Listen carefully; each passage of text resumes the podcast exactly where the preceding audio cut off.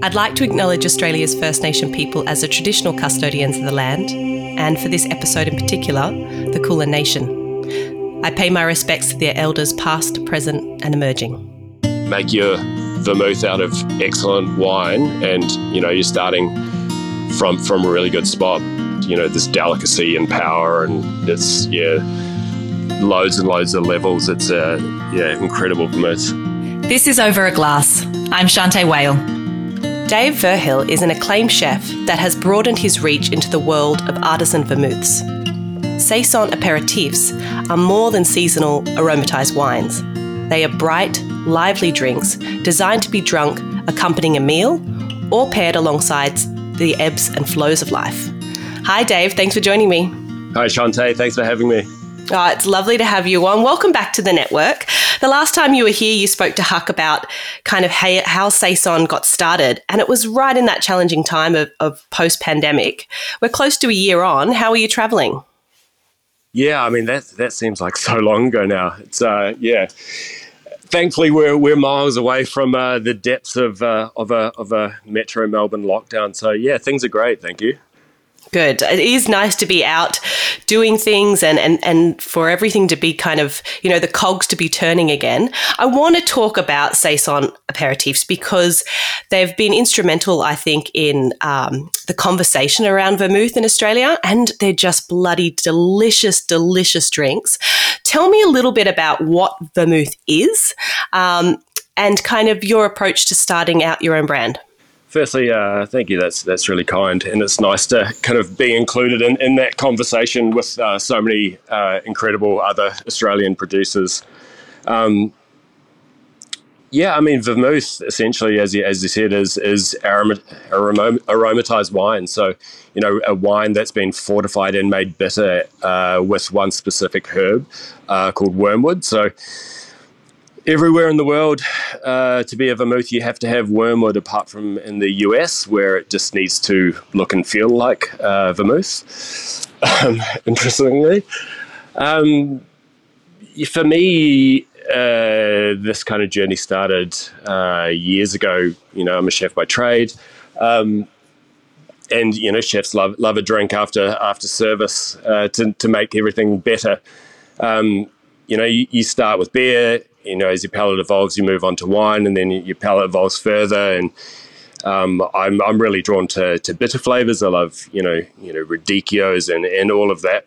Um, kind of side of the food world. So, uh, bitter drinks for me were, were was a no brainer. So, uh, we originally started maybe f- six years ago, uh, making some you know, vermouth and, and pretty pretty bad ones to be fair, uh, in, in, the restaurant and, and and serving them with uh, you know uh, desserts. Um, as they as they got better, we'd make things like you know a, a, vermouth out of all parts of the cherry, so the the fruit, the stone, the leaves, the wood, and all of that, and then we'd kind of finish it off and then bottle it and then you know age it or forget about it for a whole year and then and then serve it with a cherry dish the, the following year. So it kind of started uh, from there with me. Um, I'd always had a, an idea in the back of my head that I'd really love to kind of bring it to market.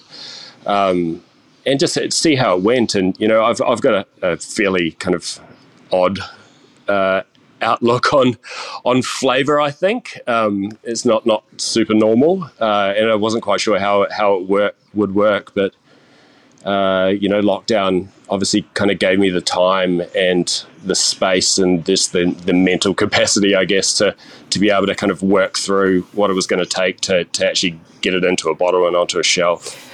Yeah, I mean, it. it I, I, imagine that it's such a journey from the moment you go, oh, I think I might like to dabble in that, to uh, bottling something and, and getting it out there to market.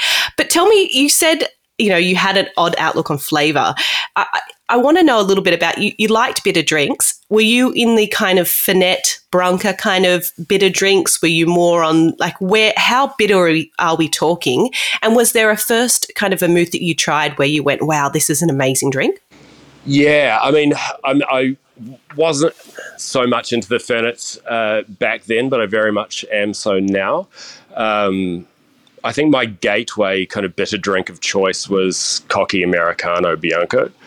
Which is just in my mind is still one of my favorite drinks. It's just you know it's sunny, warm, and complex, and just yeah, it's it's it has so many kind of levels to it. I, I find it fascinating. Yeah, that's so interesting because I, I wondered often about because a lot of chefs really do like bitter drinks. And I always used to think, where did that come about? I mean, is that from like, you know, going through your parents' pantry and kind of coming across some kind of random vermouth that's been sitting in there for a long time? Because that that's not normally a good experience. But um, yeah, is an interesting one and, and a delicious drink. So that's a, a great first drink. Yeah, I think I think the the chef's love of bitter drinks comes from Fernet Branca shots. So you know, you spend all night tasting uh, you know, salty or salted and and savory food, uh, your palate just needs a refresher. So it needs something sweet and it needs something just really opposite to what you've been, you know, you've been testing all night. You just get a little bit of palate fatigue, and once you kind of have something like that, it just kind of cleans you out. And that's what they're originally intended to do in that category as well. Yeah. Well, I, that's that gives me a little bit more kind of scope of, of what how you do reset your palate. So that makes a lot of sense. I thought kind of refreshing beer, but this is kind of the shock to the system that you need. yeah. With vermouths, you know, we see such a large range, you know, from ancient Greece where they kind of started all the way into the kind of 1850s where they gathered momentum in in the industry and they and they started becoming a, a kind of drink mixer. When I think of vermouths and, and tradition, I think either the French kind of um, you know, kind of dry styles, or I think of the Italian more kind of spice um, and and bitter kind of styles. When you launched Saison, where did you want to fall within those categories? Yeah, that's a good question. So, in in my mind, there wasn't a lot of seasonality within alcohol. Obviously, yes, there is with wine, but not so much on the spirit side. So, you know, coming from my background, that's how my, my mind worked. And the idea that w- always was originally was that, you know, you're drinking something that's, you know, match palate weight to the season that you're in. So it's light and flowery and bright in summertime and deeper and richer and more kind of, you know, bolder in the wintertime. And that's that's just the way that my mind works. So that was that was the plan from the outset. Um, you know, I, I love sweet vermouth, so I make sweet vermouth. Um, you know, dry vermouth in a martini is an excellent thing, but it's not particularly what I want to make. I'll leave it to, to other people to do that. Um, you know, sweet vermouth wise, a lot of the Euro ones, while there's so much beauty in, in all of that, I wanted to do something very different. And the way that a lot of the Euro vermouth, especially kind of the Spanish and Italian varieties, you know, there's a lot of caramel, there's a lot of kind of warm spices, uh, and when you combine them with quite a lot of age, it creates, and it sounds funny, but it creates a kind of almost like a, a brown, kind of downward palette. Whereas I wanted mine to be kind of brighter and, and, and more kind of upward. So we don't use any spice. We don't really use any caramel. Um, and we just try and craft things out of actual fresh ingredients first, so, uh, dried second, and and you know some of the roots and spice, you know forms of spice after that. So it's just a, kind of a different way of doing it. I, I wanted them to be brighter and fresher. Well, they definitely achieve that, and I think what for me the first experience of drinking your saisons was that I kind of thought, is this vermouth or is this just what is this? Because it, it didn't really fit what I imagined of some of these vermouths. And the more I drank them, the more I thought, whatever it is, it's a really good drink. And I actually came across them in, in, in a blind tasting in some judging. So I was just like, whatever this is right here in front of me is something I want to put in my mouth again. It's just so delicious. Oh, that's great to hear. It's a funny thing. I mean, vermouth as a category you know, so many people know it, but so many people's association with drinking a vermouth is, like you said earlier, it's it's that dusty old bottle of Cinzano sitting in the back of your parents' cupboard, and you know, it is still essentially at its base level a wine product. So you know, you leave it on a in a cupboard for six months, and it's going to go flat or or slightly oxidize and just not be a great experience. So I think if you hmm. can if you can get the balance right between you know paying homage to the wine that's actually made out of what it's flavored with you know bitterness and sweetness. It can be a really refreshing to drink on its own. And you know it's not something as a category that has been drunk solo for for very long. So i think that's that's still quite a new way of kind of approaching the category. Yeah, I completely agree with you, and I and I wish if any anyone takes anything away from this, other than that they should drink your drinks, is that please stop leaving those vermouths, you know, in the cupboard. They belong in the fridge and they, they really need to be bought just like you go and buy fresh limes before you go get margaritas. You buy your vermouths fresh and you drink them fresh. Um, I can't stress that enough. But I want to talk a little bit about um, when you released Fallen Quinces. We think about vermouth base wine, then we're looking at your flavoring. So whether it be Artem- Artemisia or, or, say wormwood, and then you know your spices or your fruits, and then your kind of your spirit, which is fortifying your wine. How did you build the flavor profile of Fallen Quinces? Oh, um,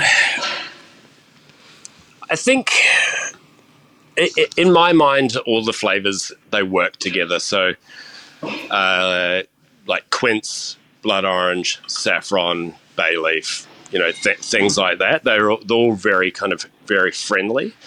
Um, for me, I think the flavor is where my kind of skill set and my work experience kind of lies. Um, building the quince was just trying to figure out ways of just putting layers and layers and layers of you know harmonious fla- uh, flavors together. So you know the freshness and the, like aromatics that a raw quince has that basically completely change when you cook it, and then the beauty of uh, quince that's been cooked for a very long time, and then you know adding some quinces that have been cooked for a very long time and then burnt through uh, like a red gum fired wood oven that we have at the restaurant, just to kind of add in just different layers of bitterness. So you just try and create something that has, you know, depth, but well, it has brightness, but it has depth but and length. I think it's quite amazing because I've said for a long time that even when it comes to wine, that chefs they don't realize the ability they have when it comes to detecting um, aromas and also in just describing flavors. It's such a strength and it's something that you, like you said, it comes incredibly natural to you. But for somebody else going in saying, create, create a spirit, that would be really um, intimidating. So you're really playing to your strengths there and looking for things that make sense. And when you read through the ingredients of Fallen Quinces, in my mind, I'm like, yes, yes, yes that's genius, that's incredible. Rather than saying, yep, let's just add a caramel, you're going, yep, let's use kind of caramelized quince sugar and then put it back over the, the burnt quinces. It's, um, it's, it makes sense. Yeah, it's, re- it's really interesting. And, and, you know, further kind of I go along this process, you, you get better at getting true flavors from from all of the ingredients because all of the ingredients that we use are all natural so you know nature is variable so it's not like this is dried, it's going to be the same every time, or this comes from a flavor company house and it's going to be exactly the same every time. You just you have to figure out ways to get the most flavor out of that year's produce. And then, and then balance it as well. Tell me a little bit about fallen um, flowers, because you know, is is choosing a base wine important in terms of starting out? That something like fallen flavors. You use Moscato for that, I believe. I use Moscato for for all of them as a base. Uh, it's a Muscat uh, Rouge uh, yep. grape. Um, solely, that really comes from the the Cocchi Americano Rosa and Bianco. So the, those two uh, bitter wines uh, they're made with um, Moscato d'Asti base. So for me, you know, it's it's you know, Moscato gets a bad rap in Australia for a few reasons, but you know, it's a, at the base level of it. It's a it's a wine that speaks of the sunshine, like it's warm and it's quite mm. friendly.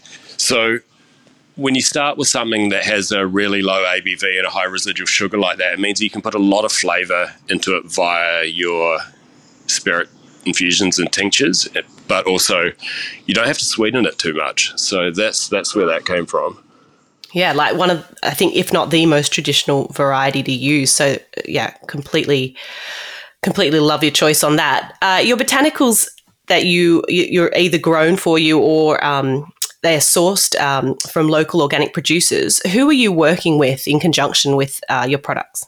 We've used uh, you know a number of farms around Victoria for, for the restaurant for God I've been in Melbourne for ten years so so that whole time so uh, we source from them. We also have through the restaurant like a network of kind of individual small producers. Like I have a guy that picks elderflower for me every year, and you know this guy does uh, unripe walnuts and walnut leaves, and you know just a whole bunch of them. I pick some things myself as well, so we we try to work with good people and and directly with farmers so that everything that we spend goes directly from the uh, from us to the, to the farm, and that that speaks to the restaurant as well. We've always tried to kind of develop those direct connections with with the people who are actually producing your food. So I think that's really important. Yeah, I mean, you're in a position where you have really great contacts, but you're also um, super conscious of of taking care of the people that you're utilizing, the farmers and and growers, which is so wonderful. And and you know, we all should be more considerate of of who we're working with. Uh, I'm interested to know what have you learned a bit about the drink business that you didn't know maybe beforehand as a chef. God, so many things. so many things. I think the main thing would be it's so much more fun doing an away event as a drinks person rather than a chef as a, as a chef, you you walk into someone's kitchen, you don't know where anything is, and you spend a couple of days just absolutely in the weeds uh, to to to you know to to do an event. Whereas now I can I can turn up, I can make sure things are cold. Uh, I put some you know pour nozzles on, and we're off. So yeah, that that would be the best thing. I mean, you know, it kind of scares me how well you do your job because it makes me think like gosh do we need bartenders? Do we need uh, sommeliers anymore? If chefs have got this you know innate ability to, with flavors maybe they're just going to you know start taking over and we won't need the everybody else in the business. But um you know what else have, what else do you tend to to have learned over the time in terms of kind of going out into market and and and trying to launch a product?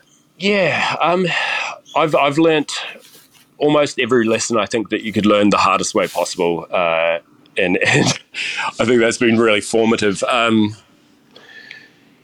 yeah, I mean it's it's really interesting moving from a service based industry into a into creating a product, um, and it's been a huge learning curve. Uh, lots and lots of lessons. Um, I think one I re- I, I figured out recently is, you know, we are talking about the quince. Um, I have a guy lucky enough to have uh, some excellent people in, in Singapore that that sell uh, my stuff over there, and um, the quince was always, you know, it's it sells, but it, it's a little hard to move. But then it actually came out recently that you know a lot of people in Singapore don't really know what a quince is. I thought you might say that. Yeah. Which I just didn't even fathom. What? yeah. Yeah, totally. And and and then what what is it supposed to taste like? You know, okay, we've heard of now we've googled what this weird looking yellow creature is and and but what is it meant to taste like and is it is it you know a good representation of that it's it's amazing um you know even in the world of wine when you come to tasting notes and you you look at people from all over the world, and and their frame of reference always comes down to what they eat and drink. And um, yeah, some of them you some of the the details you think I have no idea what what they're talking about or what that tastes like, and and it makes you want to want to travel and eat and drink more, doesn't it?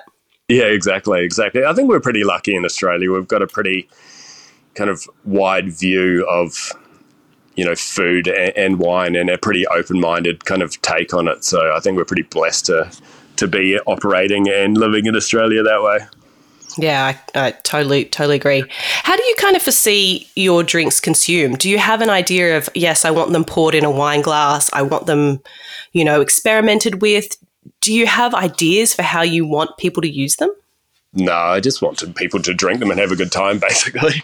Um, you know, the, most of the the vermouths, the three, the flowers, the rhubarb, and the and the quince that you know they're intentionally made to be drunk kind of solo on ice with you know a little bit of soda or a little bit of tonic or something like that. Um, i think the beauty of of the that style of those vermouths is that they they do love being kind of drunk by themselves.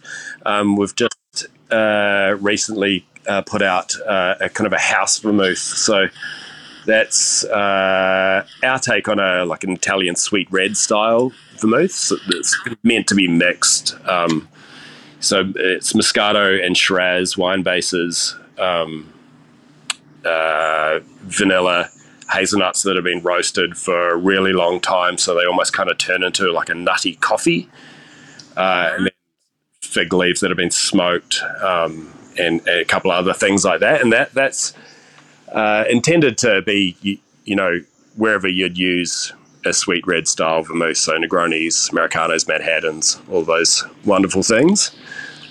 Um, yeah, so yeah, I, my skill set isn't, isn't mixing, but people do, do definitely do mix them, which is is pretty fun as well.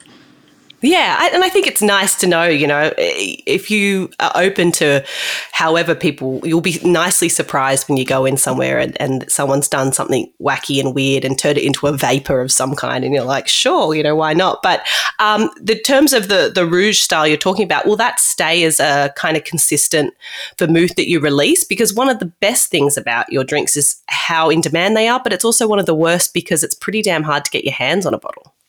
Yeah, it's interesting. It's uh, uh, yeah, it's something I kind of battle with because people do get kind of annoyed that it's not available the whole year round. Because some people don't want to have to change their lists or change things so so often. But um, the yeah, the red house vermouth is will be available year round, but everything else is going to stay seasonal. I think it's a good business move. I mean, it's great to have something like you said for mixing that you can kind of build a cocktail, and if it does well, you can keep it. But at the same time, things might change, and and you know the the produce that you had one year may not be available next, and you're going to have to change that recipe. And therefore, you know, like you said, you're true to seasonality, and and I think it's great that you're sticking by that. Yeah, I mean. Only have so much room and, and so much capability. And once you kind of start moving out of that seasonality, you either make a hell of a lot in one go, which turns into something else entirely, or you know you start using things that aren't actually true to the season or in season. So yeah, there's compromises, I think. Yeah, definitely. And now, in terms of where Saison is going, is it taking up a lot more time than and pulling you away from from you know your stove, or is it a kind of going in the projection that you hoped for? No, no, it's going really well. Like I still managed to kind of split my time between between Embla and and here. So the the original idea was with the seasonality with that there were peaks and troughs of workload, kind of similar to almost like a winemaking year. You know, there are times when there's a lot to do, and there's there's a time when there's not a lot to do. So it still very much works like that. And, you know, I, I love being in the kitchen, the kind of the camaraderie there, and just we have such an excellent team. And the restaurant's really fun. So I still really enjoy the creativity on that side of it as well. That's great. That's great to hear. Um, what other vermouths do you look for for inspiration? Are there other Australian vermouths that you you kind of look to enjoy drinking, or in terms of the you know, international vermouths? Yeah, I mean, there's some incredible Australian producers. Like the guys at Maidenii and the guys at Regal Rogue, they've really kind of paved the way for anyone to be able to sell vermouth in Australia in the way that they do these days, I think. Um, both just incredible drinking vermouths and incredible producers. So that's Australia. Uh, overseas, uh, I really love the vermouth and pretty much anything that the guys at Vergano do in Asti. Hmm. So, yeah. Yeah, they've got some, um, they've got incredible kind of um, access to, oh God, everything, you know, from great mass to, to everything there. And um, again, another producer that's kind of hard to get your hands on. yeah, I mean, it's, it's kind of case in point of, you know, make your make your vermouth out of excellent wine, and you know you're starting from from a really good spot. But you know, in my in my mind, in my opinion, um, he kind of does spice the best. You know, this delicacy and power, and it's yeah, loads and loads of levels. It's a yeah, incredible vermouth. You know, vermouth has such an ability to to pair well with food, as you know. Um, but I think we're still a little behind where we could be in terms of serving them alongside meals because, like you said, they have um, the weight so that, you know, you're not looking at something that's super, super alcoholic at 40%. Um, it, they just have such ability to, to showcase food right from the start of a meal all the way to the end, don't you think? Yeah, I just there's so much versatility. I think if you if you have a product that is balanced. You know, it's not overly sweet. You know, and it's balanced with flavor and bitterness. There's so many things that you can do with it, especially if you start kind of mixing it down with you know tonics and sodas and and all the flavor. You know, things that roads that you could go down like that. So yeah, there's loads of options. Yeah, I'd like to see, you know, a, a few more um, maybe dinners as well, just done just to show the the capabilities of, of different vermouths and, and, and dishes. Maybe that's something we might see at Embla one day. Who knows? uh, Dave, I'd love to know if you only could drink three drinks for the rest of your life, what would you be having and why? Ooh, um, first one would be an ice cold Peroni red tin on a hot day because it's super refreshing. um, second would be a Negroni. Um, I've drunk a lot of them the last six months testing this house vermouth. So uh, Melbourne Campari, uh, like sweet red vermouth with a little bit of Punta Mez. Happy days. Um, and uh, lastly, it'd be the Vergano Luli, which is uh, white Chinato, which is just super complex and amazing. I have never had one of those, but I've actually heard that from a couple of people. And um, again, that's where that bitter kind of element comes in from you. And uh, I'm going to have to get my hands on some. Yeah, it's a it's a wild drink. It's just you know it's all kind of white base wine, kind of unroasted um, Chinato, uh, you know citrus, cardamom, ginger, all these kind of wild things. It's excellent. Oh, sounds delicious. Dave, it's been thoroughly entertaining and enlightening talking to you. I love the way that you speak um, about ingredients. And most importantly, I really, really love your drinks. They are delicious. Thank you so much for joining me uh, and the network once again. And uh, best of luck for, for the upcoming year. Thanks so much, Shanteh. Have a good day. This is Over a Glass. I'm Shanteh Wale. Stay tuned for more stories from the world of wine and drinks. Listen in every Thursday on your podcast app. Follow us on Instagram at Over a Glass Pod and contact us at overaglass at deepintheweeds.com.au.